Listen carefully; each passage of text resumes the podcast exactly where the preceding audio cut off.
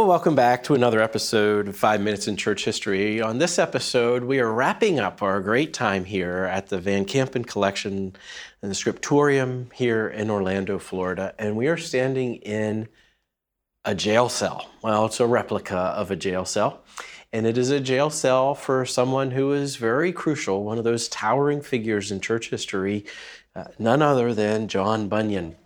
And here in this room that is made to be like Bunyan's jail cell, complete with a very primitive bed, are a number of artifacts and books related to John Bunyan. First, there is an early edition of Pilgrim's Progress with an engraving. You know, it's interesting that these early editions of Pilgrim's Progress were so read they were just literally devoured by people as they passed from hand to hand. And so copies just don't exist.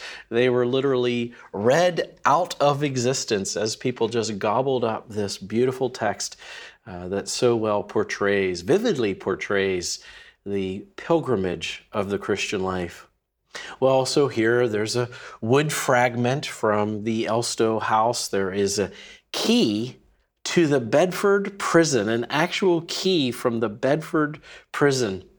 You know, it reminds me of that scene in Pilgrim's Progress where Christian is just so despondent and they're in the castle of giant despair and they're locked deep, deep down in a dungeon and they're just absolutely despondent. And then all of a sudden, Christian remembers that he has a key and he reaches into the folds of his cloak and he pulls out the key of promise and he, with a shaking hand, tries it in the lock and it opens the door. And they come to another lock and it opens that lock and another gate and it opens that lock and they escape. And what a beautiful portrayal it is of the promise that is God's word.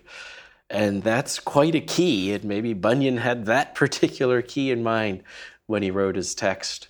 You know, Bunyan wrote other books, right, beyond the Pilgrim's Progress.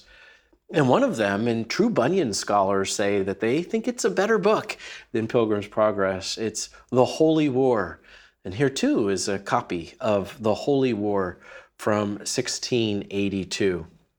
And Bunyan also knew a thing or two about suffering, didn't he? He lost his first wife, his oldest daughter was born blind, and also he himself uh, suffered in prison and, and saw the death of friends and also just personally suffered. And so in 1684, he published Advice to Sufferers. And here in this Bunyan room, there is a copy of that as well. So all of these uh, testament to the author, John Bunyan, and his wonderful classic, The Pilgrim's Progress. All of that is here in the scriptorium in Orlando.